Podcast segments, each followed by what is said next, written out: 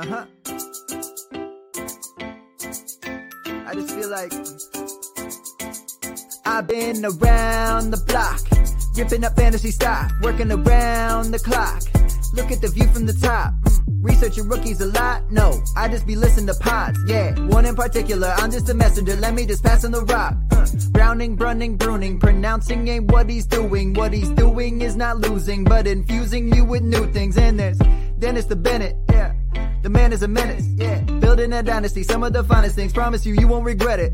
Sly as a fox, cultured in pop. Give him his props. Here is a thought. Here is a box, and you cannot compare them at all. So don't even try. Careful with the news, but when you use a take, I take up Tony Fire. I mean dire because anyone else is a huge mistake. Whoa, fantasy round table, fantasy fantasy round table, yeah. fantasy round table. Come take a look at the crown, baby. Hey, fantasy round table, fantasy fantasy round table, Woo. fantasy round table. Come take a look at the crown, baby. Go.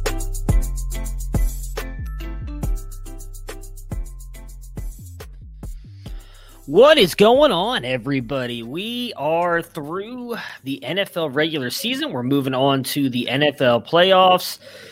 If you're in many cities uh, today, I think you're extremely excited. Most of all, Cleveland, probably places like Miami, and uh, oh, I'm forgetting an NFC team that uh, uh, that just got bounced. In Arizona, you're probably not quite as happy as. Uh, and if you're uh, the Giants, you're just planning to torch. Philadelphia. Oh God, I, I, would too. Actually, as a Browns fan, I'm ready to torch Philadelphia, and that had nothing to do with me whatsoever. That was that was a little bit ridiculous last night, but.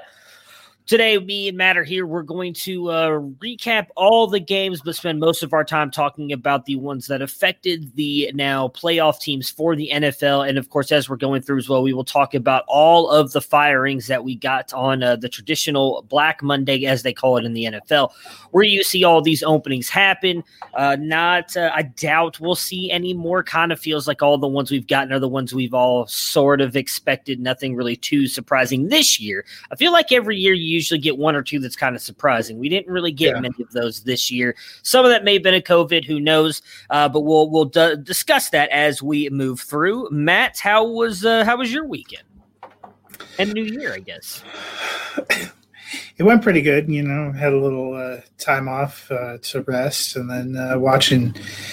Unfortunately, my most of my game watching yesterday was watching uh, the Denver game, which uh, was not exactly uh, a clinic on on important coaching, and then watching the Sunday night game, uh, where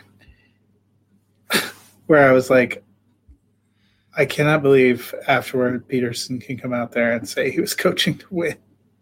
yeah, yeah. We're I don't. Uh, I didn't even finish watching all that game, so I, I saw uh, a lot of that stuff this morning. I had to go back and see exactly what happened uh, because I figured I was going to take, uh, after much celebrating Friday, for anybody who follows me on Twitter, you know how that day went. I didn't even post how the night ended. Uh, which was even better. I may have celebrated a little bit too hard. Uh, that is what it is. And then obviously winning uh, the game Sunday was a, was a lot of fun for me as well. So I was a little tapped out emotionally this weekend. So I, I called it an early night last night. Uh, but let's jump into the game. But just think of what an amazing three day stretch of football you're going to have. Saturday, three NFL games, Sunday, three NFL games, and Monday night championship. Let's hope because if you guys thought I was a pain in the ass and annoying on Friday, just just just you guys wait and see if things go my way Monday night. It's going to be bad, especially with certain people calling me out on Twitter because I was celebrating Ohio State uh, beating Clemson. Where I feel like I was one of the very few who picked Ohio State to win that game. I, I never, I don't think on these airwaves or at least not yet we haven't gotten to Friday yet. Well, we'll pick the game. Uh, I have yet to say that Ohio State will beat Alabama. So people coming at me with the Alabama's better takes, I'm not disagreeing with you. Alabama's the best team in college football right now. I never once said Ohio State was going to beat Alabama. So they're going to beat Clemson, and they beat the shit out of them. So I mean, I, I don't, you know, it is what it is. Though I enjoy, I enjoy the haters, and makes it actually makes this a lot more fun. But anyways. Bills beat the Dolphins 56 to 26. Tua struggles. Ahmed and Gaskin score touchdowns. Dolphins win 10 games but miss the playoffs. Sucks for them. I remember exactly what this was like. I want to say it was 2010, maybe, for the Browns with Derek Anderson, where he took the Browns to a 10 and 6 record and they missed the playoffs. And we had all that hope going into next year. Hey, we found our quarterback. Everything's looking great. And then I'm pretty sure they went like 3 and 13 and 4 and 12 and 4 and 12 and 4 and 12. So, granted, Miami definitely seems to whole to be a whole lot more set up than the Browns are. Kind of what is what is your biggest thing that you think they're looking at going into this offseason? Well, they probably need some more playmakers on on offense. I actually like Gaskin and Ahmed. I know the trendy thing to talk about last year was they would need to get a running back, but I actually like those two guys. I think surprising, you know, we all, you know, including Dennis, have loved Preston Williams. But outside of like a small sample stretch in 2019, we just haven't gotten it from them. Uh, Parker seems to be fine, but they got to have something that something else there. They probably need to go. But you know, we also probably need to see some growth from from Tua. Um, yeah, you know, they've won a couple of these games by reinserting Ryan Fitzpatrick. There's no lock he comes back. It was a two year deal. A lot of people thought he'd play out this year. I don't know if he wants to come back and be a backup there. I don't know if he wants to come back. Period. And yesterday was not a very great showing in a very important game where we said, hey, you know, what's it going to be like? Can Tua bounce back? Can he do it on his own? You may have actually, you know, he got hooked in that Raiders game and saw the backup come in and move the ball uh, like there was no defense to get a win there after he had struggled mightily. And then yesterday just got obliterated by Buffalo. Three interceptions looked bad. They were getting blown out throughout. Um, to me, that's a little bit of a red flag, you know, and that's I'm not throwing in the towel. Obviously, we liked Tua coming in. Rookies have their ups and downs, but it's a little concerning, you know. And is this going to be the tactic that they take moving forward? I don't know if they did a great job. They inserted Tua, but I don't know if they did a great job of building up his confidence this year, and that would be the scary thing for me going forward. Yeah, I think Tua is the Tua is one of the biggest things. I've I've talked about it on Twitter. I know I've mentioned it on this podcast. I, I don't remember where you had him. I'm he was Dennis's one. I, I had him three. Okay, so it was your one two. He was three for me. I I saw some of this in college, and it was kind of my biggest concern, especially with the team he had around him in college. He doesn't have the playmakers around him on Miami. He had around him. Uh, Although uh, with, pick number four, they might be able to go uh, get in one of those guys. That is very true, and that'll be I'll be interested to see what they get. I'm not bailing on Tua at all. He's still a phenomenal quarterback prospect. It's one year. We've seen a lot of these quarterbacks, and I have a great year. Year one bounce back, have a great year, and vice versa. We've seen guys like as in, for instance, Justin Herbert this year, Baker Mayfield a couple years ago, have great years and then hit that rookie wall and not do so good. So I'm not even trying to say that Herbert's going to be 10 times better than Tua, even though I did have him ahead of him.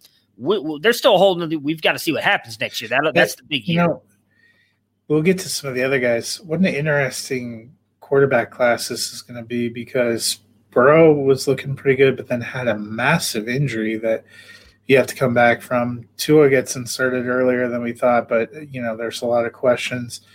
Herbert had a pretty good year. The team wasn't always successful, and now he's going to get a new coach, new system. And Hurts, I don't know what to make of what Philly thinks of Hurts after last night. It's just kind of a fascinating. You know, we saw some high points for all those guys, and we've seen some real low points or questions heading into the offseason. Yeah, it's going to be. I think that, but what you said a minute ago is kind of be their biggest thing is what they do in the draft, how they do to help, what they do to help him on the offense. They have a lot of cap room as well, or not a lot, but I think they're middle of the pack in cap room yeah. as well. So they, they've got the ability to add some offensive pieces around Tua. I think give him a whole another year in this offense as well is going to help him out some too. Hopefully, no more pulling him at the end of the games for Ryan Fitzpatrick. We'll see what happens, but Tua, Tua's I think not a bad thing to say either, because we all still believe Tua is going to be a really good player. But he, I think if that's the biggest issue you have right now, worried about well, who's going to help or who's going to help him, uh, is kind of a good thing for Miami moving forward.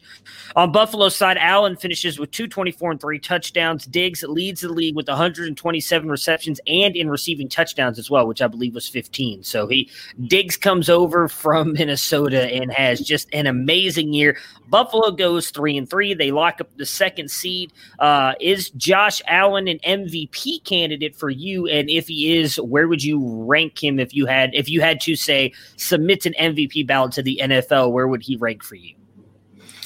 Yeah, so I did uh, in my Monday recap column this week. I, I gave my picks for all of the kind of postseason awards, and I think conventional wisdom says Mahomes is in the running, and Aaron Rodgers is probably the front runner right now, and he had an amazing season. I didn't. I don't think I realized until yesterday how many touchdowns he had thrown. But for me, Josh Allen is my MVP. If I was voting, he would be okay. number one because you're talking about a guy who's you know career best. Now, granted, it's only his third year. Was about 59% completions and just over 3,000 yards. This year, he increased his completion percentage to over 69%. They said he worked on his motion. He said he was dedicated to maximizing his talent, threw for over 4,500 yards, 37 passing touchdowns, had another eight rushing touchdowns, more than 400 yards rushing. And Buffalo's a force.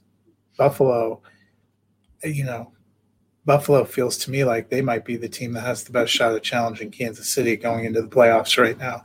Mm-hmm. Uh, and that's, you know, it's been remarkable what he's done. It's big credit to Sean McDermott, too, with what he's done. Yeah. But for me, what Josh Allen did this season is amazing.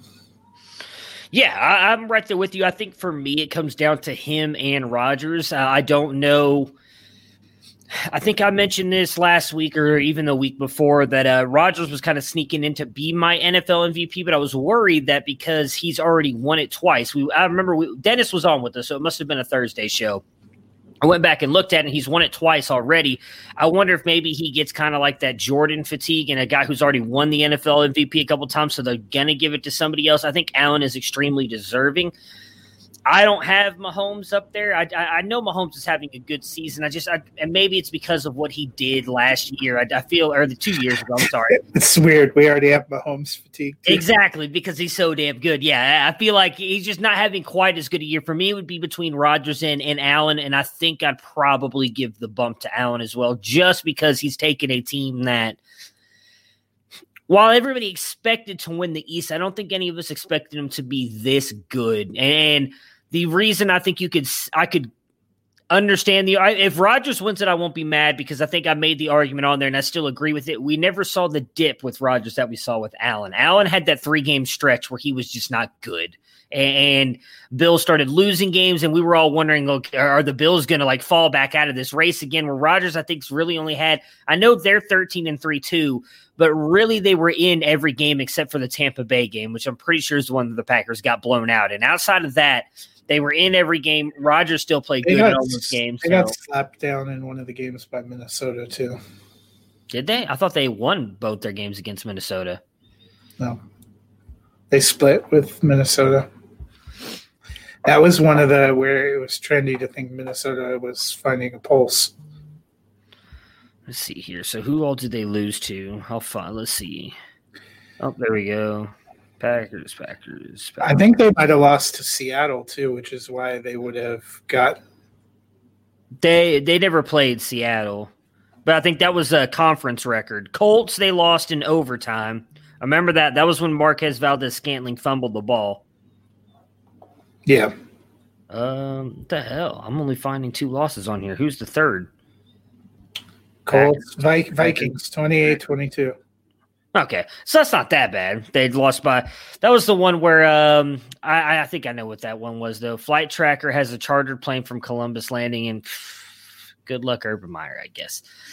Uh anyways, uh yeah, so Aaron Jones. They may not have Adams must have played because he's on there, but Oh, I just closed out of it. But yeah, I mean, I, for me, that that's my biggest thing. Those the three games they were spread out throughout the year. Really, in my opinion, Tampa Bay, where they lost, I think it was twenty eight or thirty eight to ten, was the only game that they really got beaten up on, and Rodgers just played horribly. I, I don't put the Indianapolis game on him.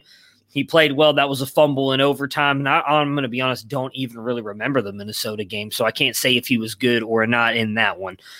Uh, the Ravens beat the Bengals 38 2 3. Dobbins goes for 160 and two touchdowns. Ravens are the fifth seed, and they get the rematch with the Titans. They lost to Tennessee earlier this year, and obviously, Tennessee was the team that knocked them out of the playoffs last year. Uh, just early thoughts. We'll obviously talk about this game a lot more on Thursday's podcast, but uh, what are your early thoughts on these two getting the rematch again? Yeah, I mean, it's going to be interesting because I think they played during the year this year too. Yeah, and Tennessee won with Tennessee. So Tennessee yeah. it could be a case of where the Ravens just don't match up very well. I think we forget how the Ravens were playing in the middle of the season because they ended with such a kind of tepid and soft schedule. Um, yeah. You know, that they they really have gone in with some momentum. Although I'm encouraged they seem to be getting Dobbins going. And Tennessee, if, I, if I'm a Tennessee fan, I'm petrified because their defense does not look very good.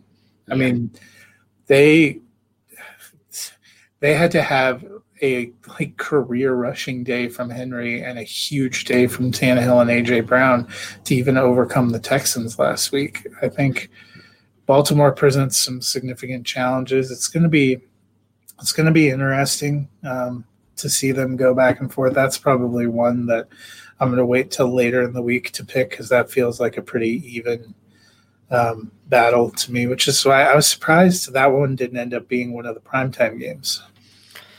Yeah, um, I find it interesting because I feel like while Tennessee's defense isn't great, their rushing defense is much better than their passing defense.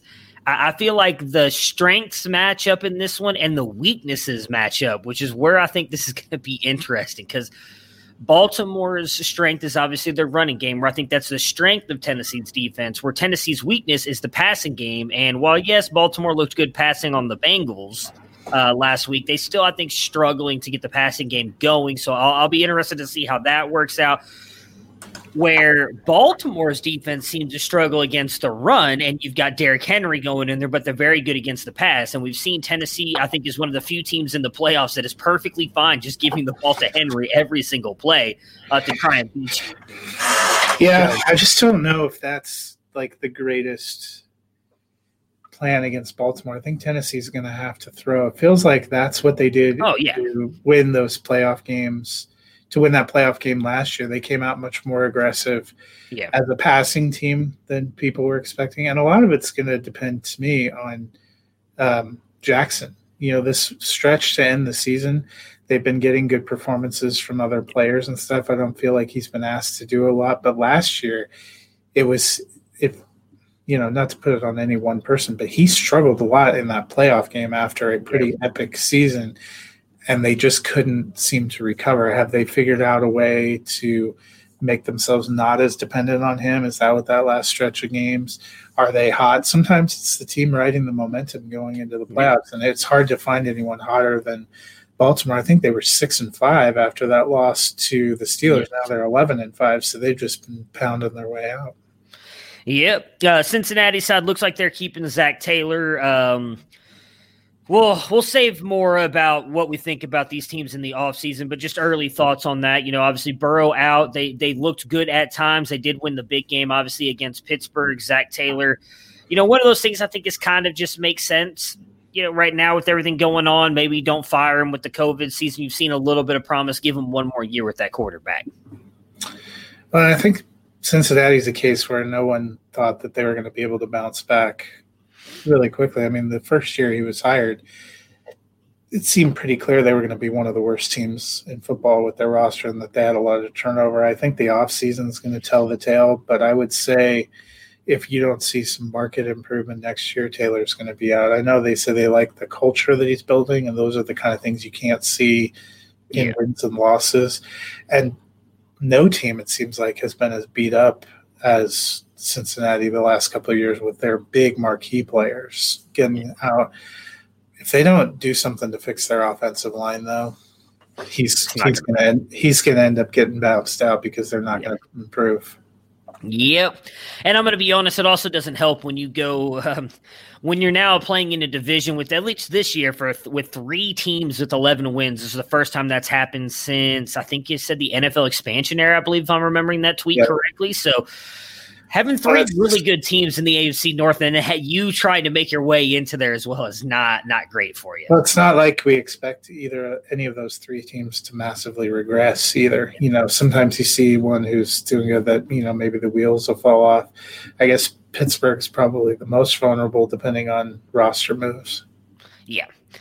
Uh, next up, Browns and Steelers, two of the teams in the AFC North that finished with 11 or better than 11 wins. Browns 24, Steelers 22. Uh, Claypool and Juju both had good days here with Mason Rudolph. Uh, Pittsburgh rests quite a few players, COVID for others. Uh, you obviously the news is that they're going to get. I'll just talk about all because it kind of mixes in with both of them. Actually, Chubb goes for 108 as the Browns win narrowly. Uh, they they definitely wanted to make this more exciting than it needed to be, uh, but the Browns almost their entire secondary out with COVID or injuries. They lost some linebackers. Obviously, the unfortunate news of them losing Olivier Vernon today as well uh, looked like an ankle injury. Comes out to be a torn Achilles, unfortunately. So he done for the year and and probably most of next all year. Right, all of next year he was he was looking really he was actually leading the Browns team in sacks the second half of the season was playing really good uh, was going to be a free agent so looked to be a probably on his way to a pretty good contract with somebody I don't know if the Browns would have re-signed him but at least with somebody but I think the big it reminds you of when like Durant blew his Achilles in the yeah. finals when you get clipped in the playoffs or at the end of the season it's really yeah, I, I, really feel bad for him, and I'll be honest, it sucks too as a Browns fan because he he's been really he's what we were hoping he was going to be last year, opposite of Myles Garrett, and even beginning in the this season we didn't see, and then really right around the bye week, this whole team I think has shifted, and and we've seen a, a much better team, and those two have really played well off of each other. Even when Garrett was out with COVID, uh, Vernon really stepped up in the place of that defense, and unfortunately, he's not going to be there. Uh, so the big thing for this game is uh, obviously they got flexed into the Sunday night game which is great news for the Steelers and the Browns players because it gives them that extra full day now to possibly uh, get the COVID testing, everything back. There's a realistic shot that all of the players that were out because of COVID for the Steelers and the Browns will be back in this game. So both teams coming back to as much as full strength as possible uh, for this one. I think being a Browns fan aside, I think this is one of the more exciting wild card games. But again, what are your kind of first impressions of this one? Yeah, I think this is a big game, and it's going to be. It sucks for you that you have to wait till the tail end of playoff That's weekend okay. to, to see your okay. team. Um, but yeah, as somebody who uh, will will never forget the uh, the first year with Manning and and first game of Saturday wild card having uh, Joe Flacco knock us out of the playoffs. Maybe you want to wait till the end, enjoy some good games, try to relax through it. But you know, I think it's going to be a good one. Uh, obviously, Pittsburgh sat some players last week for rest um, to to get them ready for the playoffs. It's going to be a little bit of a different kind of game. Should be different, you know, if the Browns can get some of their players back too. These teams have played each other twice. They're really familiar with each other. Um, I think this is one that could go either way to me. Uh, you know, I was talking about this morning uh, when I was writing, you know, I I feel like the Browns have a really good chance, and we see usually every year uh, at least one lower seed in the wild card round uh, pull an upset. And I'm not even going to count Tampa Bay as a lower seed upset um, because that's just some ridiculous seeding. But I, you know, I think this is going to be a really fun game. There's a reason they made it the Sunday night A team primetime game. Yeah, I mean it's it's one of those. I hate to say this because I feel like I'm being way too confident as a Browns fan, but I really think this is the perfect matchup for the Browns going in Pittsburgh. While they definitely showed some things in the second half of that Indianapolis game, their offense has not been playing that great. Their defense has been a little bit beat up, and, and guys not playing good before the players who sat yesterday and the COVID stuff. So I think this is a great matchup for them. I think Baltimore – to me is the the scarier team, which I think is weird to say because Pittsburgh finished with a better record, and and we saw that Cleveland could hang with them a couple weeks ago. So if the Browns can get their players back, I think they've got a real shot of, of winning this game. It's going to be, you know, the biggest thing. And, and I don't even know if I'm that worried about it is Browns have one of the youngest teams in the NFL right now. And most of these guys have not experienced any kind of postseason play. Uh, but Kevin Stefanski's been able to keep this team level headed and, and that calm, cool leader the entire time. So I think he's going to be huge for this. I'm excited. I'm. I, I can't wait. Uh, like I said off air uh, as we were about to talk, it's going to be. It could be a very big weekend for me again, which I'm. I'm really excited about with the game Sunday night and Monday night. Uh, but I just wanted to be here. All I know is it's going to be a huge weekend for me. It's my wife's going to see her family on Thursday night, oh, and we'll be back till the following Thursday because I was looking at like, man, wild card weekend. There's three games a day. How am I going to explain it? Don't have to. There you go. Yeah, I, I, don't even remember. I somehow inadvertently got something planned for my wife, and so she's going to be gone at least gone all day Saturday, and then Sundays doesn't matter because Sunday's my day anyway, so I get to watch it. But yeah, she's doing something with her friends all day Saturday, and she's like, "But I can stay." I was like, "No, you know what? You haven't even spent that much time with your friends. Go ahead, go. You do you. You do you. I'll, I'll figure it out. I'll be okay with the kids." So yeah, I'm I. I cannot wait. 10 hours of football Saturday and Sunday is going to be amazing. Vikings lose to the Lions in this one, or beat the Lions. I'm sorry, 37 to 35. Stafford. Uh, do you think that he's back next year? I mean, what would again? What, we're just gonna do early thoughts on this stuff because we, have got plenty of offseason to discuss this. But kind of your early thoughts on Stafford with the Lions again. Uh, we should, I guess, talk about yeah. Detroit is one of the teams uh, that will coach be for a new head coach and general manager. I'm actually leaning toward him not being back. Okay. I think they are going to try to go into a rebuild and and make some moves. So we do know, obviously, with that um, that he's he's got a pretty decent sized contract on him. Uh, so we're gonna have to see how that a team is going to have to have pretty much have the cap room to trade for him. I know we had mentioned before. Uh, I think Indy was one that made sense. There were some other ones I was trying to pull up. So Dennis had tagged us in the thing. Right now, they've got about ten million dollars in cap space available. Uh, a first round, second round, third round pick, and two fourth slash fifth round picks. No sixth or seventh round picks. That's kind of the the position they're heading into at the moment. Obviously, they've got if they move on from Stafford. Uh, they're high enough up that they can still get one of these top QBs in the draft. They've got uh, if they bring back Kenny Golladay, I think Kenny Golladay and well, I think Marvin Jones is going to be a free agent as well. But you got Quintez, yeah. who's been really good as a rookie. You've got T.J. Hockenson, D'Andre Swift. You've got a good, for the most part, team around you. Defense needs. They also have huge needs. On, I was going to say yeah. huge needs on defense too, and I think they just they they're at a point where they're not like one. I don't feel like they're one player or one pick away from making it. Um, and that's where I just, you know, let's see what happens with Rivers. Let's see what happens with some of these teams. But uh, we've talked about a Wentz or a Matthew Stafford.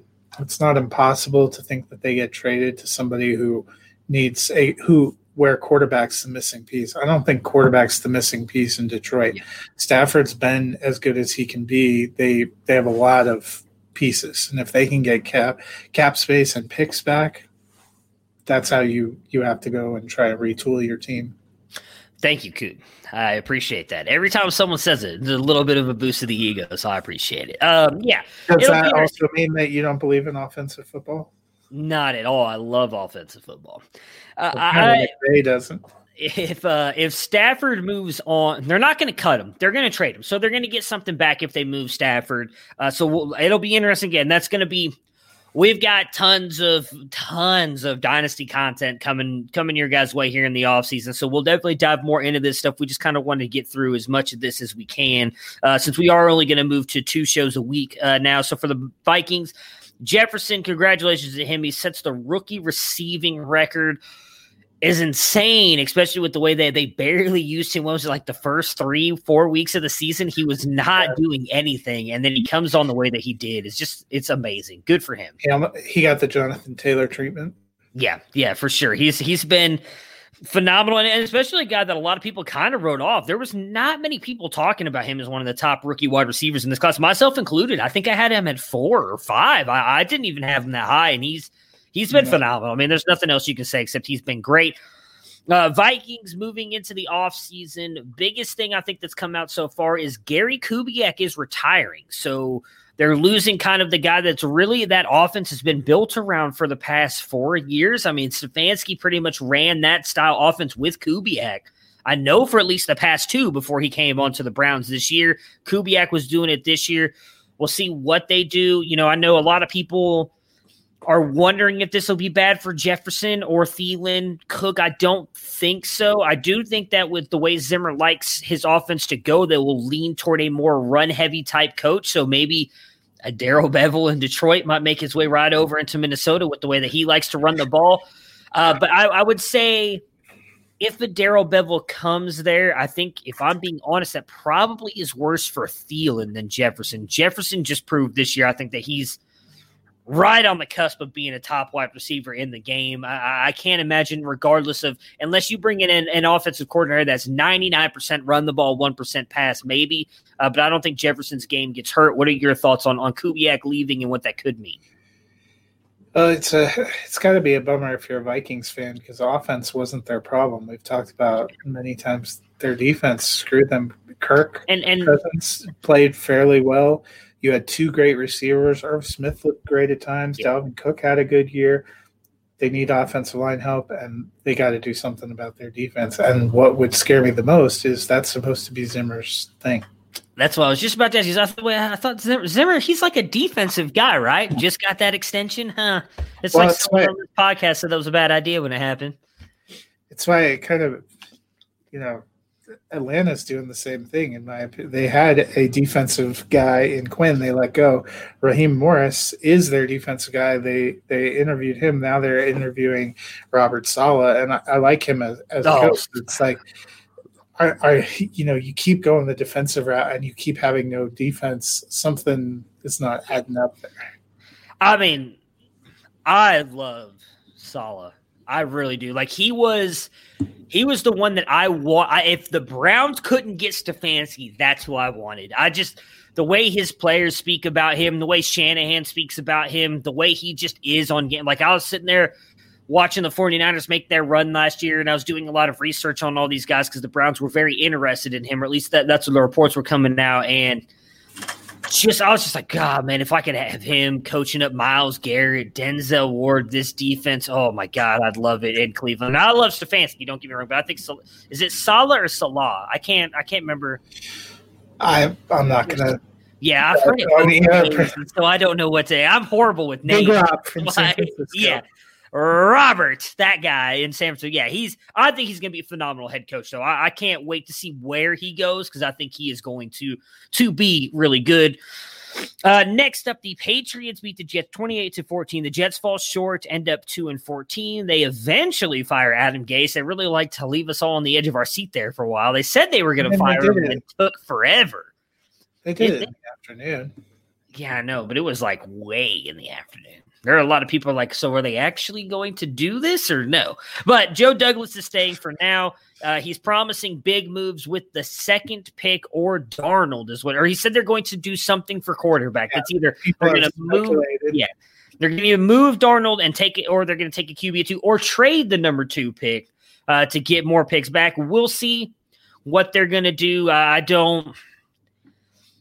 My biggest thing is with Arnold, I don't know what you're really going to get back because he hasn't. While the team has obviously won a couple games now, and they've looked more competitive, definitely in the second half games. We can't sell them short in the fact that there were a lot of games they were in. They should have beaten the Raiders. Uh, there was other games that they were in the games. They didn't just get blown out every single week. But Darnold never really particularly stood out, in my opinion. They have a terrible roster, though. I mean, so that's you know that's the question. Do you believe in Darnold? This was year four for him, right? He was Baker. Yes, same as Baker. Yep. I feel like he should have. Or no, this is year three for three. Him. No, yeah, yeah, yeah. You're right. Going into year four, yes. But you know, for somebody who has taken pretty high, you know, we've seen we saw Baker struggle at times, but has bounced back. We've seen Josh Allen continue to get better. Lamar Jackson, what he's done. So Darnold has a little bit of an edge over Rosen, Yeah. but that's that's about it. But at the same time, like we've consistently seen, they don't have a great set of talent around him, and people coming out of the Adam Gase system se- seem to do better. It's just be really interesting. Joe Douglas, you know, I don't think he was the GM that took Darnold. Nope. Uh, Joe Douglas was brought on by Adam Gase, so that's what makes that even more interesting. Well, and that's the kind of thing they're talking about. He's staying, and the, Gase the coach is gone. The roster's not very good. So Yeah, so that that's my thing about it too. I- I'm with you on that, and I agree. Coop Harrison says Darnold needs more talent around him. He absolutely does. I mean, I think Mims is still very good. We've seen spurts of him this year. I I, I do P. think Ryan he'll, could develop into something. yeah, I'd, I'd go get a running back. I, I think Perine's going to be that good. I think he's a good. Uh, I think he'll be a good player, NFL player, which I guess is really all that matters. I, I, we focus fantasy here, obviously. I think he could be like a a good NFL player, but I don't think he's a lead running back in, in, in any shape or form. Really, defense needs some help. The thing with Douglas is he was the one who wanted Le'Veon Bell, gave Le'Veon Bell all that money. Now, Le'Veon Bell has shown, I guess, spurts in Kansas City, but hasn't looked great. He spent all that money. Now, he was smart enough to eventually just cut him. Uh, but they're still going to have to take a. Is it just this year they took the dead cap hit? Do you remember? Yeah, it usually accelerates up into the year. Okay, so then maybe probably he'll be 2021. fine. Yes, that's my thing. So you go into 2021, they gave uh, CJ the- Mosley all that The money. Jets, it's projecting the Jets have 73 million six hundred. Okay, so they're- they're- They're good. and they have two firsts, a second, two thirds, and five in the fourth through seventh round. So they have some draft capital. I, what I would hold against Douglas is it seems like he took any players on defense or offense that had talent and either cut them or traded them. I the trade for Jamal Adams wasn't terrible. Um, what the Jets got back, but I don't know. No, I- I'm with you. We he hasn't shown enough in in the dress because, like, what did uh, he took? It was it Becton, right? Am I remembering correctly to, to Yeah, help shore up that offensive line? So that I thought was They, good. they actually made a lot of moves last offseason. They went and signed Connor McGovern to give them uh, a new center. They went and got a couple other free agents they drafted. I didn't think it was a bad idea to invest in the, the line. But their receiving corps, you know, Crowder can be good. I just don't know what to think about Darnold. You know, he missed time again this year. He hasn't been able to stay on the field. We'll see. Yeah, and like so, so Mosley was the other big one that they paid. Uh, I think that was two off seasons ago because he got injured Yeah. the, the first year. So and then opted out this year. So yeah, that'll be huge for the defense coming back. But I mean, it, it that's going to be the question everybody's going to be talking about until they make that. If they either make the trade for the two pick or they they trade Darnold, is Fields or Darnold? What are you doing moving forward? Would you rather have Fields or would you rather have Darnold? And and I know which way I would lean. I feel like that this shirt here is going to sell say that I'm I have a little bit of bias on there, but uh, I think that But that is, what do you get? What do you potentially get back for Darnold? I don't know that anyone's giving you. you're not getting a first.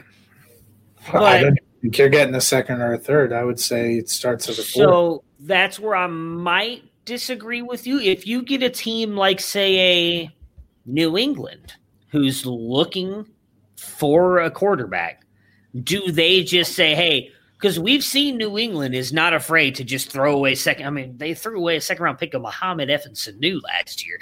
If Bill Belichick goes and you're like, look, we'll give you our second round pick for Sam Darnold right now, I would probably do it. I mean, it's not great, but Yes. I don't know what else you get back.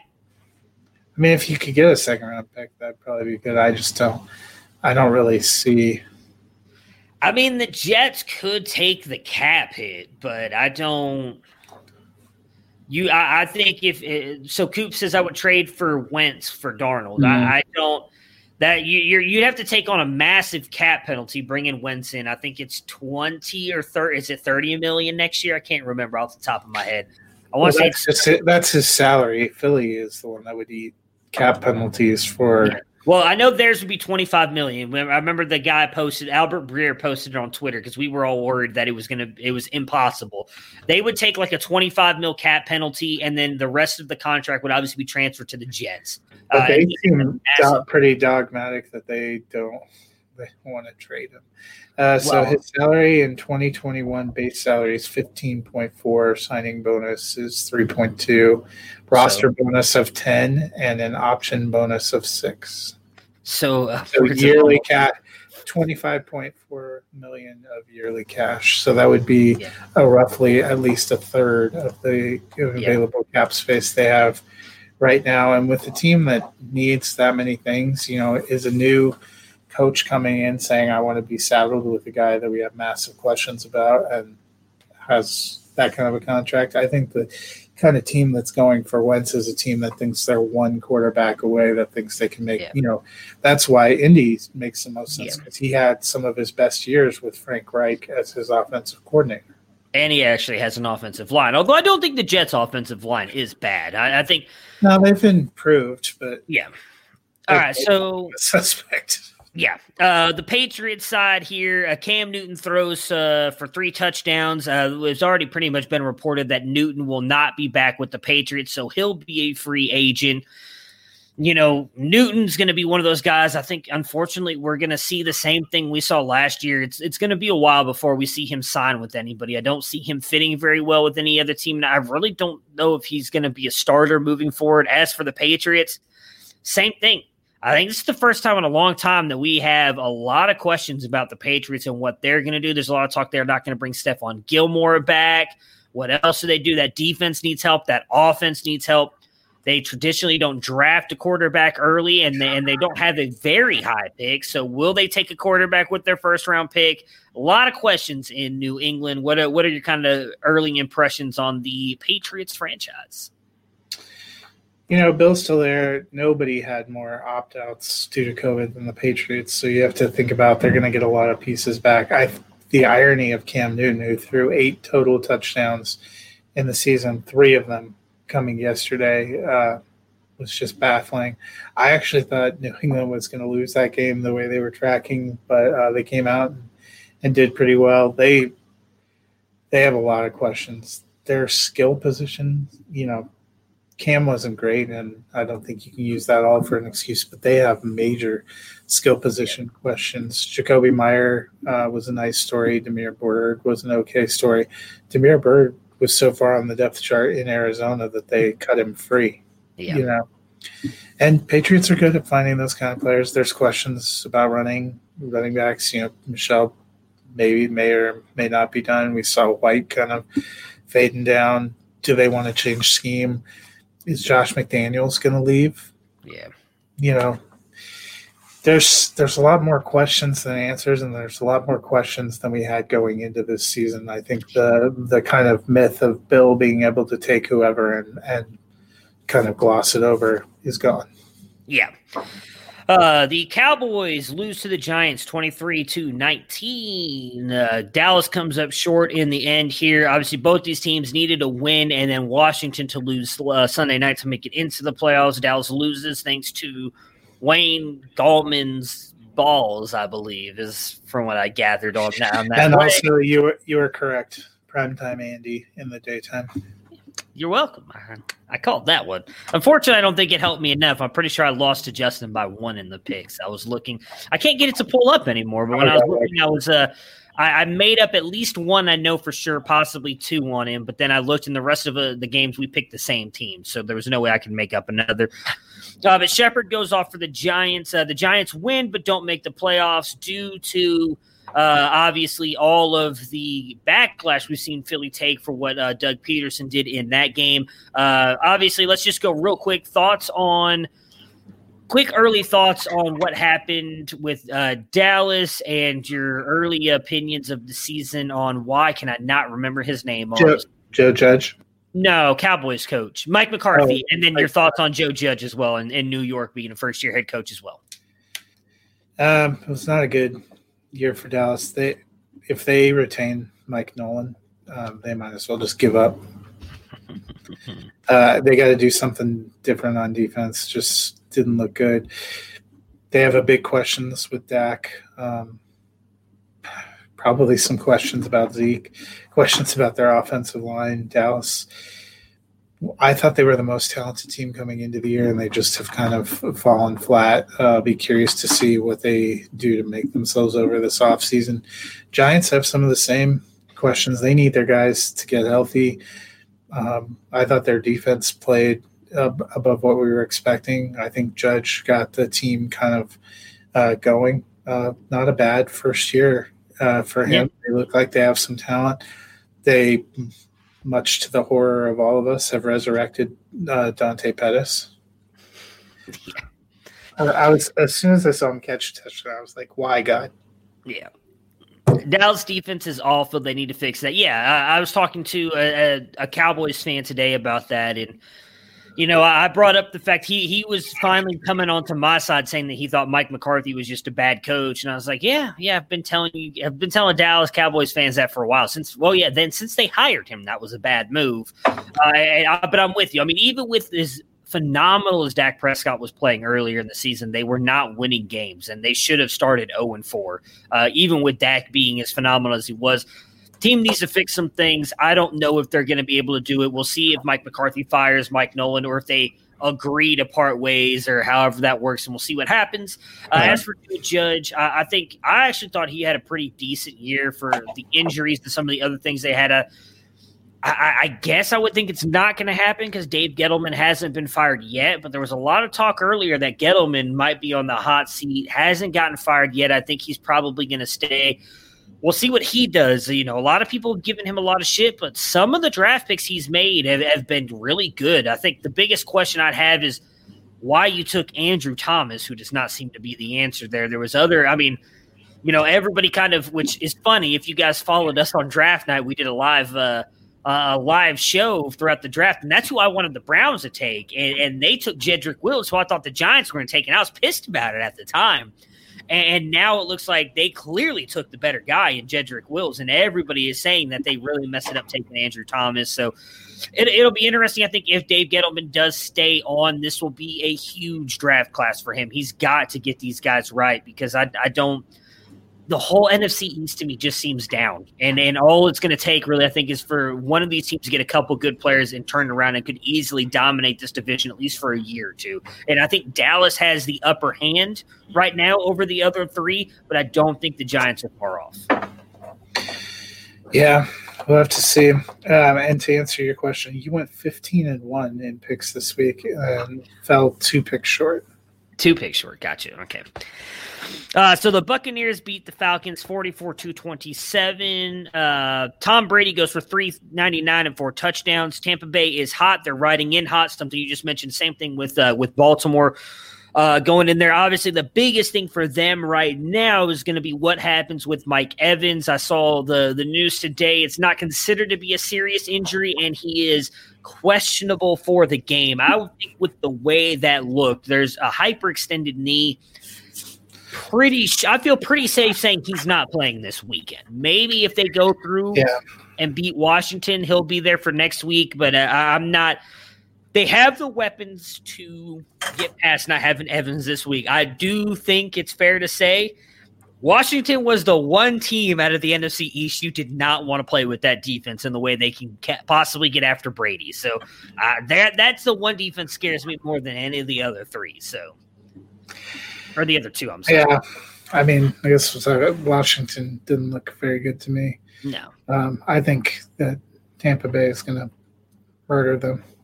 Oh, interesting. I'm, I'm a little bit on the other side of that, but I, like I said, that that defensive front is not is one that I think could give Brady fits. And, and again, I don't think losing Mike Evans is going to hurt them too much. You got Antonio Brown, Godwin, Gronk, uh, Brate. Uh, the running game. I think their their line has been getting better. Yeah, know, that's something Brady hit on, and Tampa Bay's defense can be imposing too. On the Falcons side here, so obviously we just mentioned a minute ago they they interviewed Robert uh, Saleh, who I am a big fan of, the 49ers uh, defensive coordinator. Unfortunately, they're coming in with I don't understand why this is red. Is that over the cap, twenty four Yeah, million? they're over the cap. Great. So the Falcons are over the cap, $24 million. One first round pick, one second, one third, and then they're uh, three in the four through seven range. Don't really have a whole lot else going for them. I mean, defense has struggled. They they didn't lose a lot of guys on defense, in my opinion. The offense hasn't looked great. Matt Ryan's really been struggling, and they're tied to him for a lot of money. I think, in all honesty, if Bill O'Brien hadn't completely screwed the Texans with draft picks, Atlanta would be the worst opening for me right now, if I'm being honest. But I think because Houston doesn't have much else to build around, uh, they're probably last. But but Falcons are really damn close. Yeah, they might be the least appealing uh, to me because you have a lot of aging entrenched stars. I'm going to be honest. The way Houston ended, it seemed like they got into a groove and they figured some stuff out with Brandin Cooks and David Johnson. They still have Deshaun Watson. I would take Watson where he is right now over Matt Ryan. The Texans need to fix their defense, you know, and maybe they'll they'll be able to, you know, a good coach can can help get that turned around. They actually had some decent offense, but Atlanta, they're what are they known for? They're known for choking, you know, and that's a cultural thing that's tough to overcome, especially if you're wedded to the same kind of core of players. Chef's kiss, uh, you know, and I I would also have to. Uh, well, yeah, and Gurley was a bust, but Gurley was on a one-year deal, so they're Yeah. 24 million projected over the cap with him not on there. Yeah, I mean Gurley was a. I can't say Gurley was a bust. They brought him in there to do what he did. He just failed in the second half, but it didn't matter because Atlanta wasn't succeeding. Like they brought him in there to be that goal line grinder, and he was that for the first half of the season. He was scoring like what a touchdown a game, if not two. Like he was really good for them earlier in the year, and then all of a sudden his knees just like completely gave out on him. And and so I don't know if it was a bust. They didn't bring him on for a ton of money. It was just a one year deal for fantasy. It sucked if you didn't move him before he hit that wall, uh, because then he really kind of fell off. But I don't think it was a bad move for them. They didn't have any. Did you know he's only 26? Yeah, I know. I mean, It's my biggest fear with Sony Michel too. He has the same injury, and we've seen it. That's why, as good as Sony Michel has kind of looked in this last couple games, I can't trust him because look at how bad this fall has been for Todd Gurley. Uh, you know, and honestly, I hate to say, I mean, guy Yeah. went from being the consensus number one pickup in Dynasty and practically the league MVP that took his team to the Super Bowl in 2018. Two Yeah. seasons later, you're like, I wouldn't touch him. Uh, and even fantasy football, he was uh, what two years in a row was a guy that if you had, you probably won your fantasy championships because of how he went off, especially in the later half of the season. So yeah, yeah, injuries especially, yeah, Coop. Those knee injuries have cost him, and again, same Sony Michel, uh, and, and so I, I, you know, I don't think if he is back on the team, it's not going to be in any kind of capacity, at least that he was this year for Atlanta. I think he, if he signs with another team, it's more of like a backup guy to come in, get you a couple yards, and then he's right back on the bench. Uh, Packers beat the Bears 35 to 16. Rodgers finishes with 48 touchdown passes. Uh, they get the top seed in the NFC, so they get the bye. He finishes hot. He's my MVP. I think I am going to take him. I think I said earlier I would take Allen. I'm changing my mind. It's got to be Rodgers. He's just been so phenomenal this year, and I like that he's having fun. He just seems like a different guy. Um, You know, he, he's out there not throwing his teammates under the bus like he was in the past. So Rodgers for MVP for me. You know what? you were wrong. Davante Adams led the league in touchdown receptions. He had 18. Did I just remembered I could have sworn That's that's what what they were talking said. Davante Adams had 18. So then, why did the tweet say that that he led in touchdown receptions? Maybe it was touchdowns in the AFC. I'll have to see if I can find that really quick. But go ahead. Your Yeah, thoughts on Rodgers and uh, the Packers? Yeah, I mean, I thought I think they've looked good. Uh, they're probably would be, you know, the front runner, the closest thing to a consensus front runner in the NFC. catches and receiving yards. I'm sorry. 1535 oh. receiving yards. Both led 127 catches and 1535 receiving yards. Both led the NFL. I when we were when I was looking at Rodgers' touchdowns, I remember them saying I couldn't believe Adams 18 touchdowns. Uh, you know, so monster year for Aaron Rodgers, Davante Adams. Um, you know, at this point in time, it's hard to imagine them. You know, breaking the band up. We wondered if drafting Jordan Love and them talking about want, needing to run the ball was was you know saying that the time was getting short. It's hard to imagine them moving on from him unless you saw some kind of incredible implosion. Yeah, uh, definitely a front runner for MVP right now. Um, you know, as I said earlier, I would I would take Allen, but he it's hard to argue with what he's done.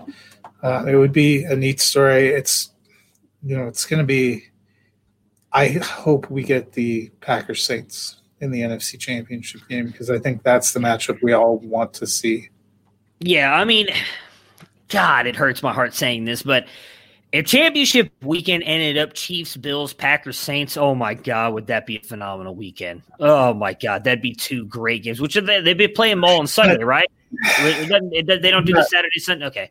No, it'd be all on Sunday. The the thing that scares me is you're talking about the top two seeds in each conference and the. That's all right. That's what it's been year, the past few years, hasn't it? No, no last year ten, Tennessee was the four seed. Oh yeah, yeah, that's right. Well, no, I'm, my bad. It's the Super Bowl though, right? The Super Bowl always ends with that one and a two in the Super Bowl the past couple years. Is that what? It, that's maybe that's what I'm thinking. Yeah, I think that's been true. But the the championship games, I think it's only like one year in the last twenty or something that you've gotten the one two matchup in both conferences. It would now, be so sweet, but it's uh the Browns, man. Browns. I'd, I'd love for them to make it. I'm just saying, man. I was talking to someone about it today. I'm a quick off topic, and they were saying that they think Indy could upset Buffalo, and then Baltimore would obviously. Everybody thinks Baltimore. They a lot of people think Baltimore is going to beat Tennessee. I think it's going to be closer than what some people are saying, but I think obviously with the way Baltimore's been playing there, and I was like, man, if could you just imagine the Cleveland? If Cleveland beats Pittsburgh, then they're going to go up against Baltimore in the next round if Indy upsets them. You know, back to back divisional playoff games. And if they were to beat Baltimore too and knock out Pittsburgh and Baltimore, oh, God, I don't even care if the Chiefs blew them out 56 to 3. I'd be perfectly happy if we were the ones that ended Baltimore uh, and Pittsburgh's playoff runs. But the Bears side, Mitch was okay in this one. He's been he's been really good the back half of the season. Kind of struggled in this game, uh, but the Bears make the playoffs. Obviously, back into the playoffs. Yeah, back. Yeah, they did back into the playoffs. They get the Saints, which uh, you know they did technically give the Saints all their money. Did they beat the Saints? I can't remember. I want to say it was a close game if I'm remembering correctly, but I don't know if that was a Brees game or not. I was trying to remember, uh, but I know they played earlier this year. I've got to think that the bear, the Saints beat the Bears, and I'm pretty okay. sure it was a Brees game from where I was in the season. Yeah, Brees threw for 280 and two touchdowns, and that was a, but that was a Foles game. Gotcha. Nagy Trubisky.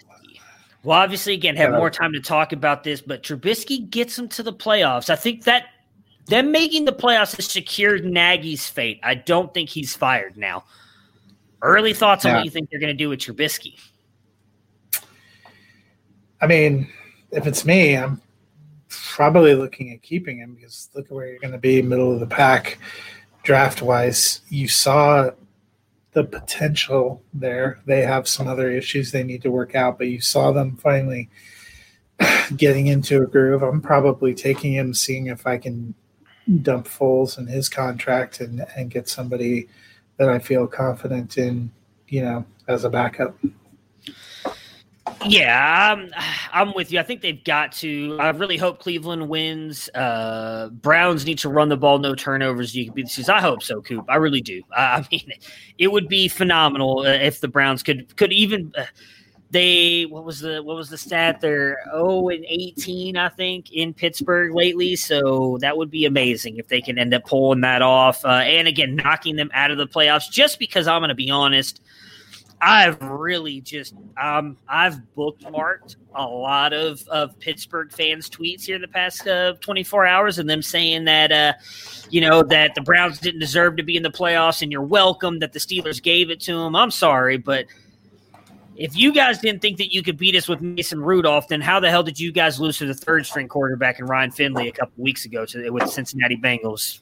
You guys played who you played. You lost the game. They didn't give that game. Mike Tomlin, I guarantee you, did not show up yesterday and say, "Oh, I'm going to help the Browns win." so they can get into the playoffs. That ain't the way Mike Tomlin is. One of the best coaches in the NFL. So I hate when Steelers fans say that. So I'd love nothing more than the Browns to knock them out because uh, you can bet your ass I've got a nice couple tweets fired up in my draft section right now that will be firing out as soon as that happens. Uh, as for uh, Nick Foles, so oh wow, yeah.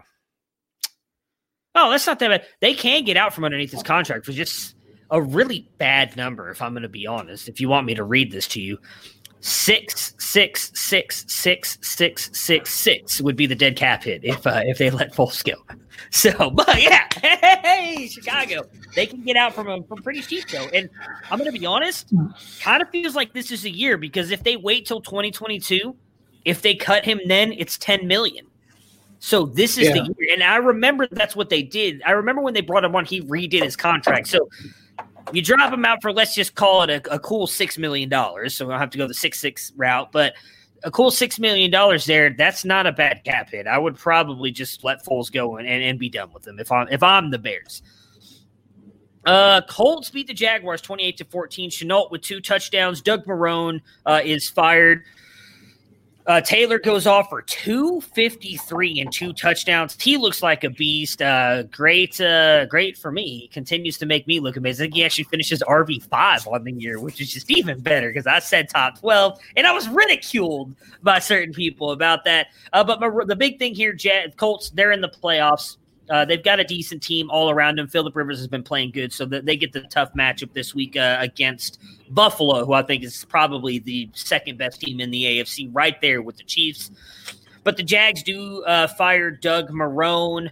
Uh, so they obviously have the number one pick in the NFL draft, which everybody's going to talk about. They also have $81 million in cap room, which is the most out of all of these teams. Two first round picks, two second round picks, one third, and seven picks in the four through seven range. Uh, as Dennis uh, commented here earlier in the show, that there is a chartered flight from Columbus to Jacksonville. A lot of rumors linking Urban Meyer to the Jaguars. Uh, I, I said it on Twitter and I'll say it here and I'll, I'll, get your thoughts on it.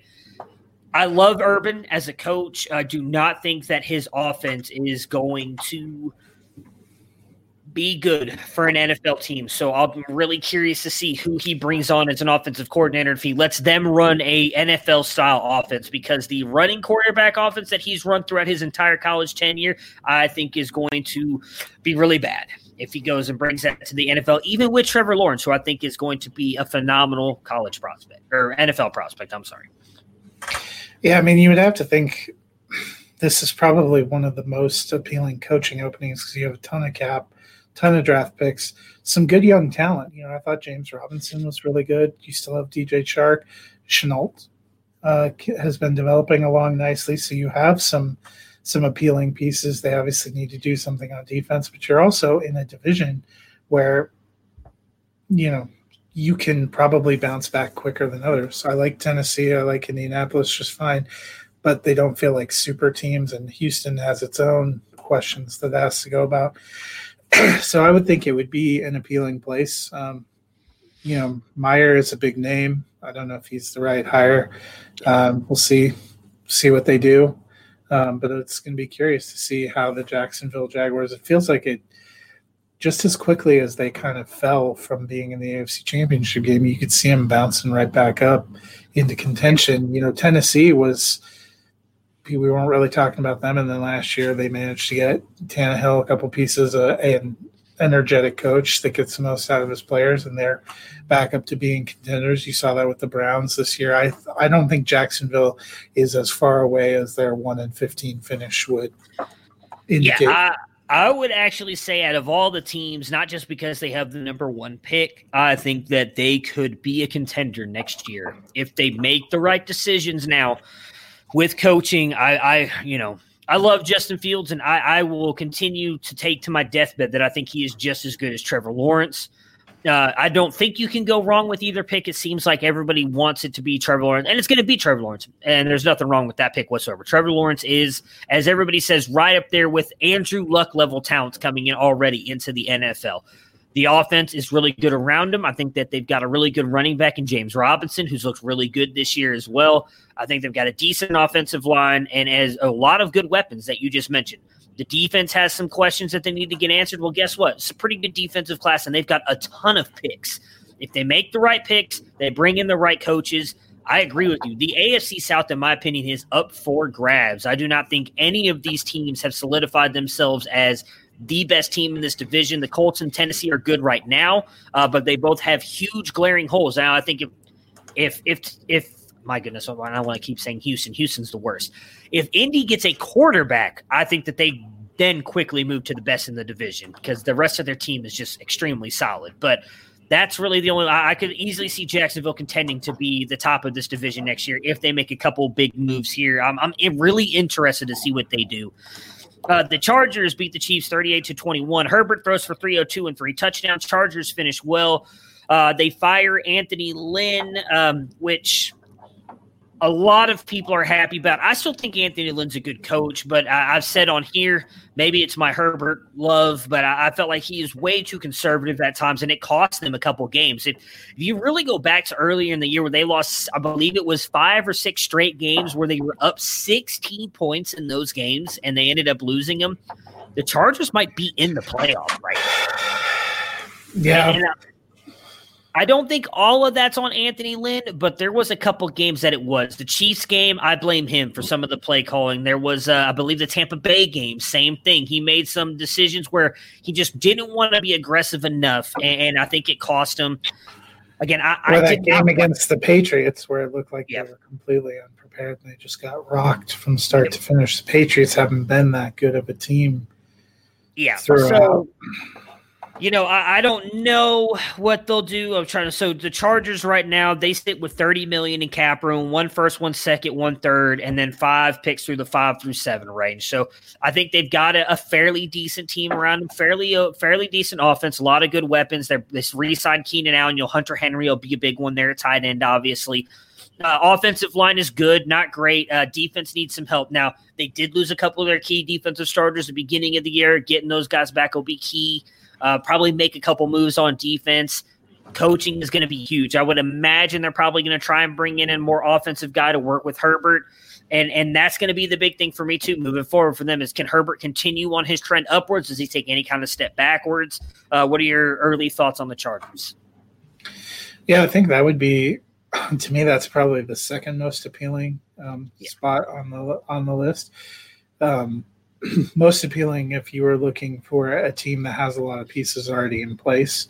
Um, you don't get to probably mold it as much as you would in Jacksonville, where they have a ton of picks, a ton of cap space, and not a ton of entrenched players. But we we saw their offense was pretty good. They have some good stars on defense. They probably, you know, likening it a little bit to the 2019 Browns would make some sense because that was a team where we thought if they would have had a little better decision making and coaching, maybe they win a couple of games and they get in. You're talking about being seven and nine.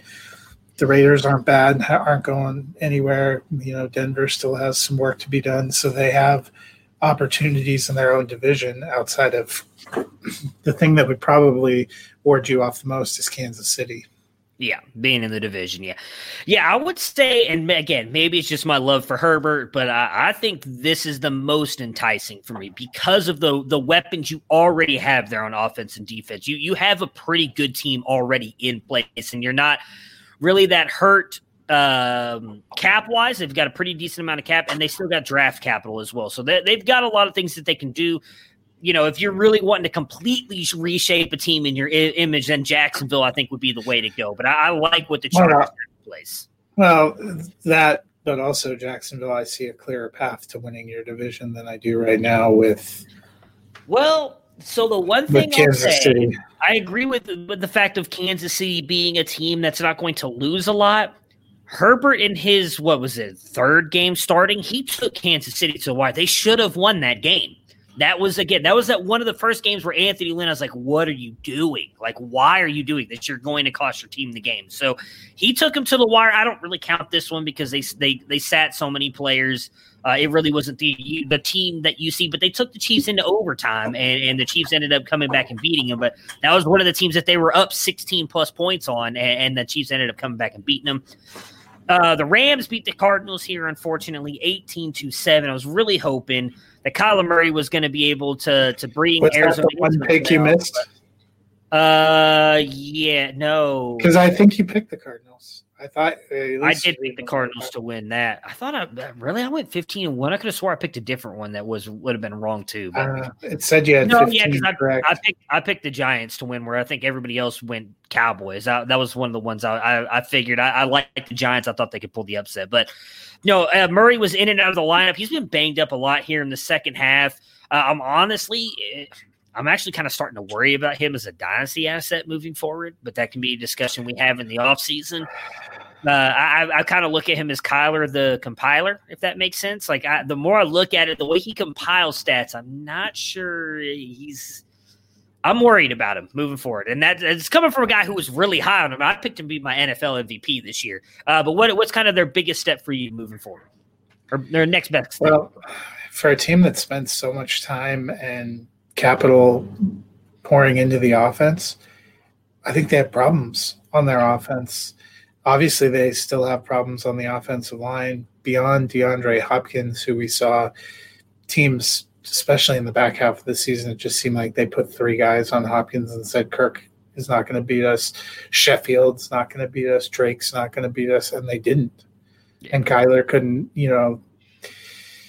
Defenses seem to figure them out. They don't. They don't have the greatest defense, so it's going to be interesting. They need to pick it up. Uh, Cliff Kingsbury to me would be another guy who you start to wonder about some of the coaching decisions and stuff because they really faded down the stretch after a pretty hot start. I mean, if they don't win that, uh, you know, Kyler Murray Hail Mary game against Buffalo, it probably looks even worse. Uh, and they had, you know, they caught the Giants at the right time. Um, you know, they could they weren't that far off from being a six and 10, 5 and eleven team. Yeah, and I mean they went all in a couple off seasons ago into Cliff King Kingsbury Cliff Kingsbury, my goodness, and uh, Kyler Murray. That that was what they wanted to do. Uh, so that's going to be interesting to see what they what they end up doing moving forward for them. The Rams, they're in uh, win this game on defense and kicking. Goff is expected to be back for the playoffs. If not, I assume we'll see him Wolford again. Probably not great for them, but we'll, we'll see what happens. I don't. But they're playing Seattle, who also looks like they have no offense anymore. Yeah, that that's just been ridiculous. Uh, the Raiders beat your Broncos 32 31. Despite the turnovers, Carr gets it done. Waller breaks the all time reception record. Uh, again, Raiders finish 8 and 8. Uh, they improve their record for the third straight year, but fall after being in a prime playoff spot again. No, there's two years in a row. I don't think they were in the playoffs the third, the first year, but mm. for the past two years, they've been prime playoff spot, faded down the stretch. Uh, of course, Josh Jacobs goes ahead and gets himself a DUI and a car accident today and in Las Vegas. So good on him. Uh, your thoughts on the Raiders going into the offseason? Yeah, it's going to be interesting to see what they do with Derek Carr. I think that's probably their biggest question, other than they've got to do something on defense because their offense was good enough. We saw Bryan Edwards have a really nice moment. Uh, I think Ruggs is okay for what he is. They found something with Agholor. Waller is incredible. Jacobs is okay. Um, you know, I think they have enough there. Did we see enough? I, I thought Carr had a decent season. I feel like he's shouldered some of the blame for games that the defense has screwed them. They yeah. He did enough to beat Kansas City. His defense didn't. Yeah. He did enough to beat Miami. His defense didn't. Yesterday he was not having his best day, but still when he needed to came all the way down there and thanks to some epic coaching failure from Vic Fangio was able to get the timeout to get everybody together for that two point conversion. So, you know, I think the Raiders they have some talent. They're in that stadium. Uh, they have some stability uh, with Gruden, who signed that massive contract, and I think they're they're going in the right direction. They just need to hit on a few pieces on defense. Yep, yeah, that'll that'll be the biggest thing. They they've drafted a couple really good defensive players. Uh, the past couple drafts that they need to hit on some more. And you know, we talked about it a couple weeks ago when they were starting to fade. Was uh, what was it they've put in? I think it was like 78 to 80% of their cap is all on the offensive side of the ball, but yet they were blaming their defensive coordinator for not having a good defense. Maybe it's because they don't have a lot of good players. Um, they talked about yesterday they need some of these young defensive players like uh, Arnette and um, I can't remember who their safety is to actually stay on the field, and that they haven't been able to get them to stay on and have complete games. Clelin Ferrell, some of their picks that you know we were like, oh, is that a good pick? They've played well when they've been on the field. They can't stay on the field. Uh, the Broncos, uh, Lock goes 330, 339 with two touchdowns. Uh, Jeudy goes five for 140 and one. The Broncos have already announced they're bringing back Fangio, Shurmur, and Drew Lock. I'll let you handle this one as the resident Broncos fan. Do you think they should? I, am going to be honest. You know, I, I'm I don't want to see them, you know, keep making change after change. I thought Lock was up and down, but you know, be it was really his first full year as a starter, and even that he missed some time with injury. They've had other injuries all over the field. I will say, you know, I thought Jeudy acquitted himself a lot better yesterday after what was a really bad week 16. They have some young talent. Um, the probably the bigger question for me is Fangio because of some of that game management. I mean, yesterday you're up 31-24. They're going down there. Confusion going into a third and a fourth down. You burn one of your two timeouts and they get to set up and they go in for a touchdown. Then they decide they're going for two to try to win instead of tie. There's mass confusion. It looks like they're not going to get the playoff. And you burn your other timeout.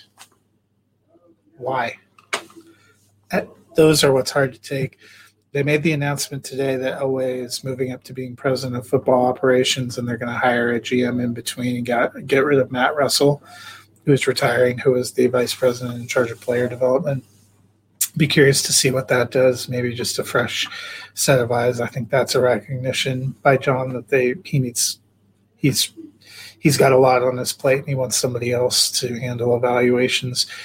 They have talent. I was just very disappointed by the way Denver ended this season. All right. Seattle beats the 49ers 26 to 23. Kittle and Wilson come through again. Uh, what is uh, what is the 49ers biggest need heading into the offseason? I think quarterback. Yeah. And a lot of people have him taking Zach Wilson out of BYU, who would be a really good fit in that offense if he can fall that far. I mean, he's Hey, I like Wilson a lot, so it, will be interesting. It, it, seems like they've kind of hinted that they're moving. I think they Garoppolo too. They still have some cap space too, I, so I wouldn't be surprised if they if they look at a veteran, you know. But I think Mullens, you know, there was a lot of question before this year. Could he be the guy? Beathard seems to me like a quality backup. Mullens I don't think is the guy, and Jimmy G probably not the guy. I think they have talent in a lot of places, but that's going to be staying healthy, which is always their challenge. It seems like, and getting a quarterback. Yeah, I would I would think Mullens is almost out of the picture because he had that Tommy John surgery, and I, you know I've talked about that before. That that that does not leave you a whole lot of. Uh, it usually takes you about a year, and so I don't think uh, he'll be available by then. So you're looking at 2021 about oh that's not working 26 million dollars. So not, not great not bad you know probably i think that's probably lower. End you also got to think too they lost a lot of their top players to injury wide receivers and defensively. So they're going to get a lot of really good players back. So I'm, I'm with you quarterbacks their biggest thing Lockett goes off 12 for 90 and two. It's funny. I saw the, the picture that someone posted. So Lockett breaks the team record in catches, going over uh, uh, over 100 catches for Seattle. But Metcalf broke the receiving yards record for Seattle this year. Uh, so very interesting that even though Wilson in this offense has struggled, just found a way to keep those guys mostly relevant, at least for us fantasy wise. Uh, but as you mentioned and we mentioned earlier, uh, their offense is really struggling. It's not a great time to be struggling going into the playoffs. Is this a major concern for you? I think it is. I saw somebody on Twitter say, you know, Russell Wilson's had the worst eight game stretch of his career uh, down this back end. That's what that game against, you know, whether Goff comes back or not, that playoff game with the Rams and Seahawks, I do not think that's going to be a barn burner. Yeah. And, and those teams know each other well as well. So it's going to be it's going to be an interesting one. Uh, the Saints beat the Panthers 33 2 7. No running backs, no problem for the Saints. Uh, obviously, they will likely get most of their guys back uh, before their game with mm. the Bears. Uh, really, the big question, I guess, for me is Drew Brees. What do you feel about him? You know, he's still slowly kind of been working his way back from those broken ribs and everything. He, in my opinion, is going to be the key if the Saints want to make a deep run. How are you feeling about him at moving into the playoffs? Yeah, and I think he's looked better the last couple weeks. Another big question is Michael Thomas is supposed to come back off IR for the playoffs. The thing that we haven't seen at all in 2020 that was magic in 2019 was Brees and Michael Thomas, who did just amazing things, record production. Thomas has only played, you know, I think a couple of halves with Brees and he's only had good games this season with Taysom Hill. So, you know, can they get that going? It's not exactly like the first time you want to build chemistry together is in the playoffs against the Bears, but I'd be curious to see. They really need to get Kamara back. Their defense is playing so good. That would be a concern for me with this is going to be tell us how, how much Trubisky has advanced. For Carolina, Bridgewater and PJ Walker, who came in supposedly because of the ankle injury for Bridgewater, struggle throwing five interceptions.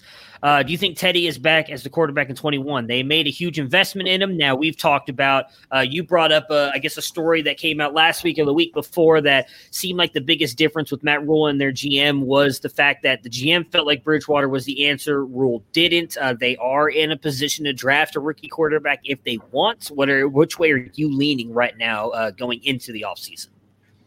Yeah, I, I think Carolina's going to draft, whether that's first round or take a flyer on a second and third round. It's going to be more of a competition. I Bridgewater wasn't terrible, but nothing that I've seen makes me think he's a great franchise quarterback. Desmond Ridder. I would love to see the Panthers take him in the second round. He's a quarterback that I'm very high on. A lot of people say they think he goes in the first. I don't because I think there's already five quarterbacks that are likely going in the first. We've never seen in NFL history six quarterbacks go in the first round. I don't think that there will be six this year. Uh, but Ridder's a guy who I think could, Panthers being high up there in the second, take him in the second round. You know, Matt Rhule has run a lot of his offenses with a running quarterback who can throw the ball. Ridder can do both. I, I think he'd be a really intriguing fit there with the weapons they have in, in Carolina. I, Especially I, if they can get McCaffrey back. You know, yeah. That, it was a real lost season for. I mean, he went from being like ninety percent of their offense to not being available. Like the the way I would explain it for for anybody who may not know who Desmond Ridder is, I would say he's a more explosive Ryan Tannehill. So uh, I mean, he's a, a, very good quarterback. We've seen the past couple years with what uh, what Ryan Tannehill can do in a competent offense. I think Matt Rhule runs a competent offense. So I think Desmond Ridder could be really good in the NFL. Speaking of Tannehill, him and the Titans beat the Texans 41 to 38 in a really actually uh, thrilling game there in the, the, the late window of games. Henry did, does get to 2,000 as me and Matt predicted on Friday's pod. Was it Thursday's pod? Friday's pod. Yeah, Thursday.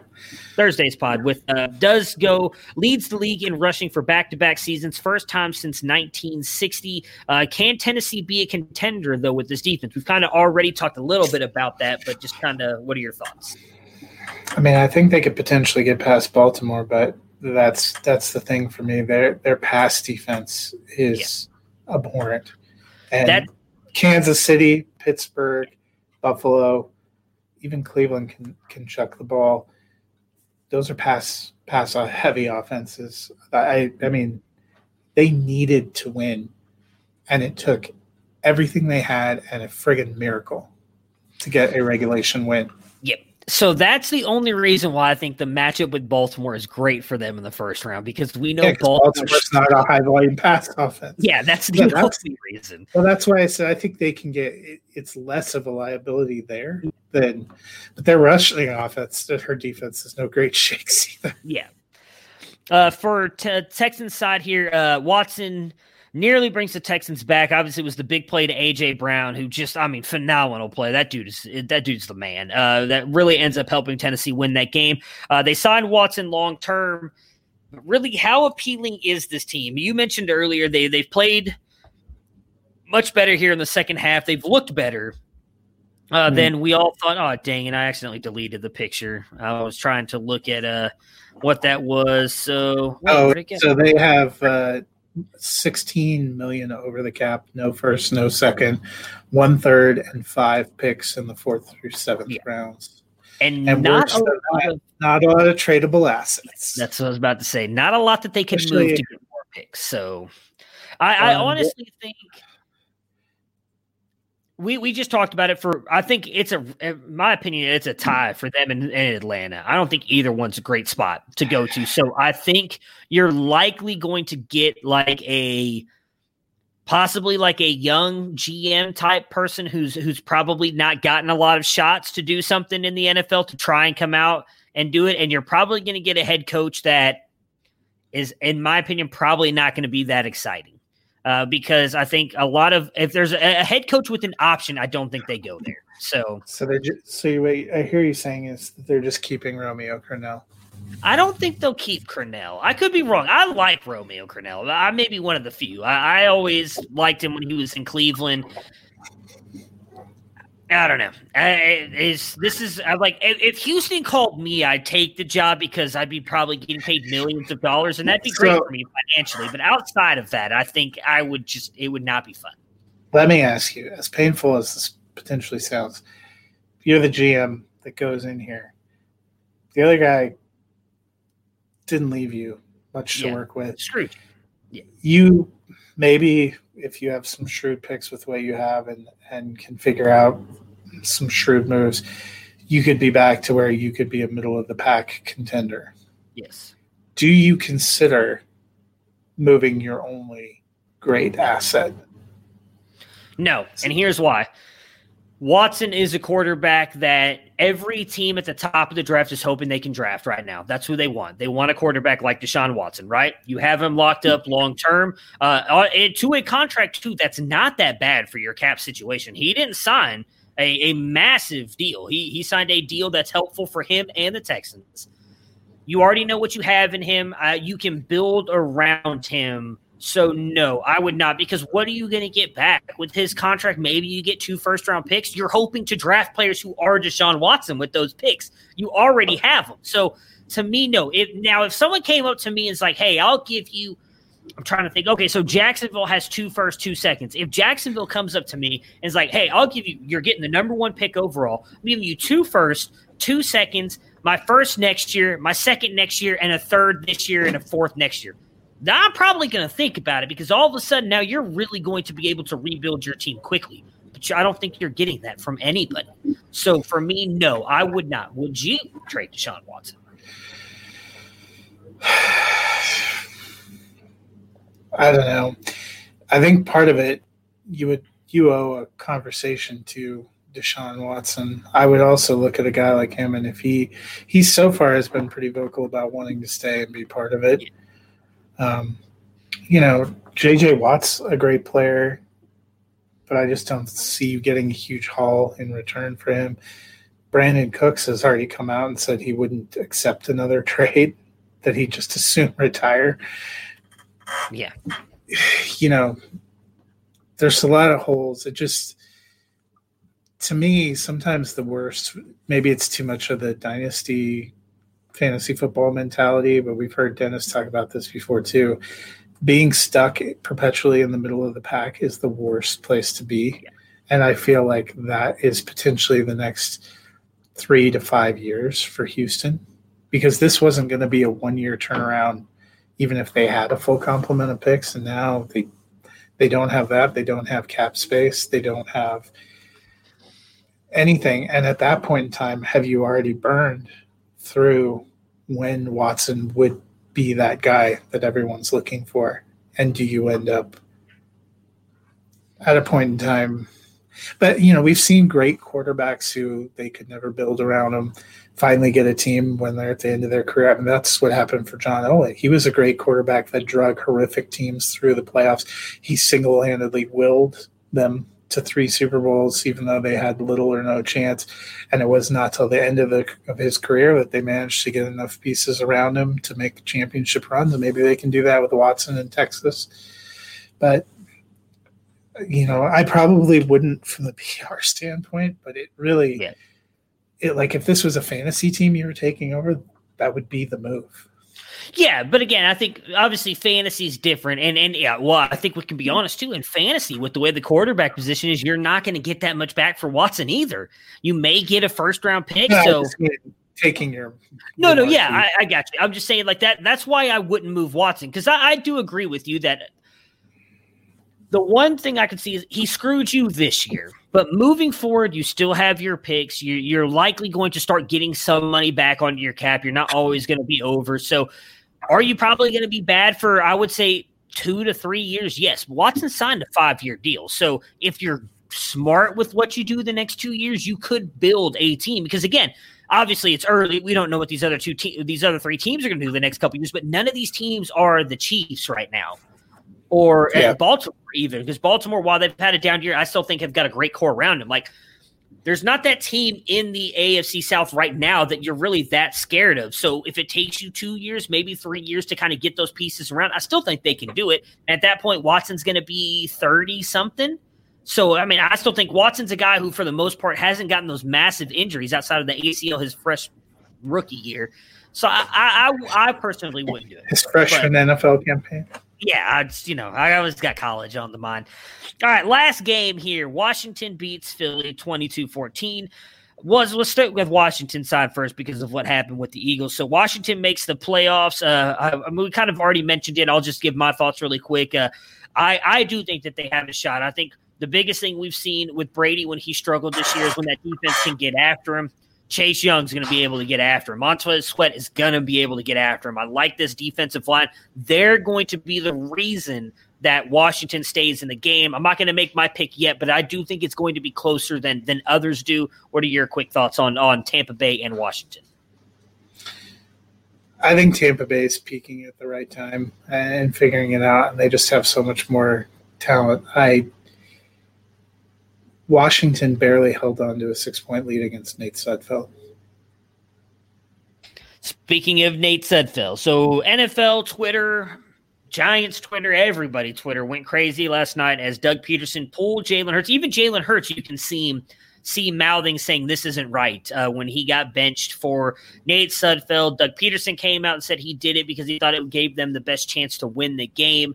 Uh, you know, I, I agree with what a lot of the people have been tweeting out to me. What Pittsburgh did, what some other teams did, was not what Philly did. Pittsburgh had really not had a bye week all year. We've seen Big Ben struggling with the arm, bothering him, and everything. You see it every year. Teams rest their starters when they have something locked up. Philly did not have anything locked up. You cannot tell me that you were trying to play Nate Sudfeld to see what he gives you in the fourth quarter from moving forward to next year. You've got Carson Wentz and you've got Jalen Hurts. Uh, I thought it was shameful. I, I, thought it was, if I'm being honest, pathetic. And I I personally would have fired Rosen and and Pederson if I was Jeffrey Lurie, just based on what they did there. Maybe not Rosen decision, but I thought it was just a bad look for the NFL altogether. What were your thoughts on the pulling of Hurts and putting in Sudfeld? Well, to me, it's a completely different situation than a contender who's arresting star players to avoid injury for the for the postseason. Philly's not going to the postseason. That was it. Um, you know, and that was the game that got elevated to the final game of the season, primetime spotlight game. Um, honestly, if Pederson believes that playing Nate, Nate Sudfeld gave them the best chance to win, what does that say about Jalen Hurts moving forward? I think that would be very damaging. You know, relying on that as your as your kind of excuse. I also thought it was terrible. Um, it was definitely shameful. I mean, I get people saying that the Giants could have could have avoided that situation by playing better themselves. Okay, fine, but you know, I'll go f- further than you. I think if I was the NFL, I'd consider taking a draft pick. Yeah, you I mean, harmed, one- you've harmed competitive balance and and our product. Yeah, so I don't even care about the Giants side. Like I understand why the Giants side is upset because they had a chance to get in the playoffs if the Eagles win. I'm not even taking it from that side because I, I agree with you. Okay, if you would have won just one more game, you're in. So I mean, that's on you guys. It's the fact that the Eagles did. it. I don't even care about the Giants side. Like you're exactly what you said. You're harming the competitive balance side of the game. Like that's why they did this. They put all these teams playing at the same times at the, on, on Sundays. No more Monday night game. No more Thursday night game to keep the competitive part of these games up. And and the Eagles just go and do that in the fourth quarter. It was it was pathetic. I, I don't. I, I'm sorry, but yeah, with the way, yeah, Jalen Hurts wasn't playing great, but as far as I know, Carson Wentz wasn't hurt, and I'm pretty sure that he wasn't inactive for the game. So now you're telling me Nate Sudfeld is better to go in and help you win a game than Carson Wentz or Jalen Hurts, who wasn't playing horrible but has won you multiple games down the stretch. I mean, come on, get out of here. So no, I, I don't. Uh, I think it was ridiculous, but it is it, at this point. It is what it is. There's not going to be anything anything we can do about it now, and I don't know if the NFL will actually do anything. So that will, Yeah, uh, clearly, clearly they were playing for a higher pick. Um, I thought But it was weird when they that, announced like, earlier in the day that Wentz Wentz was going to be a healthy scratch.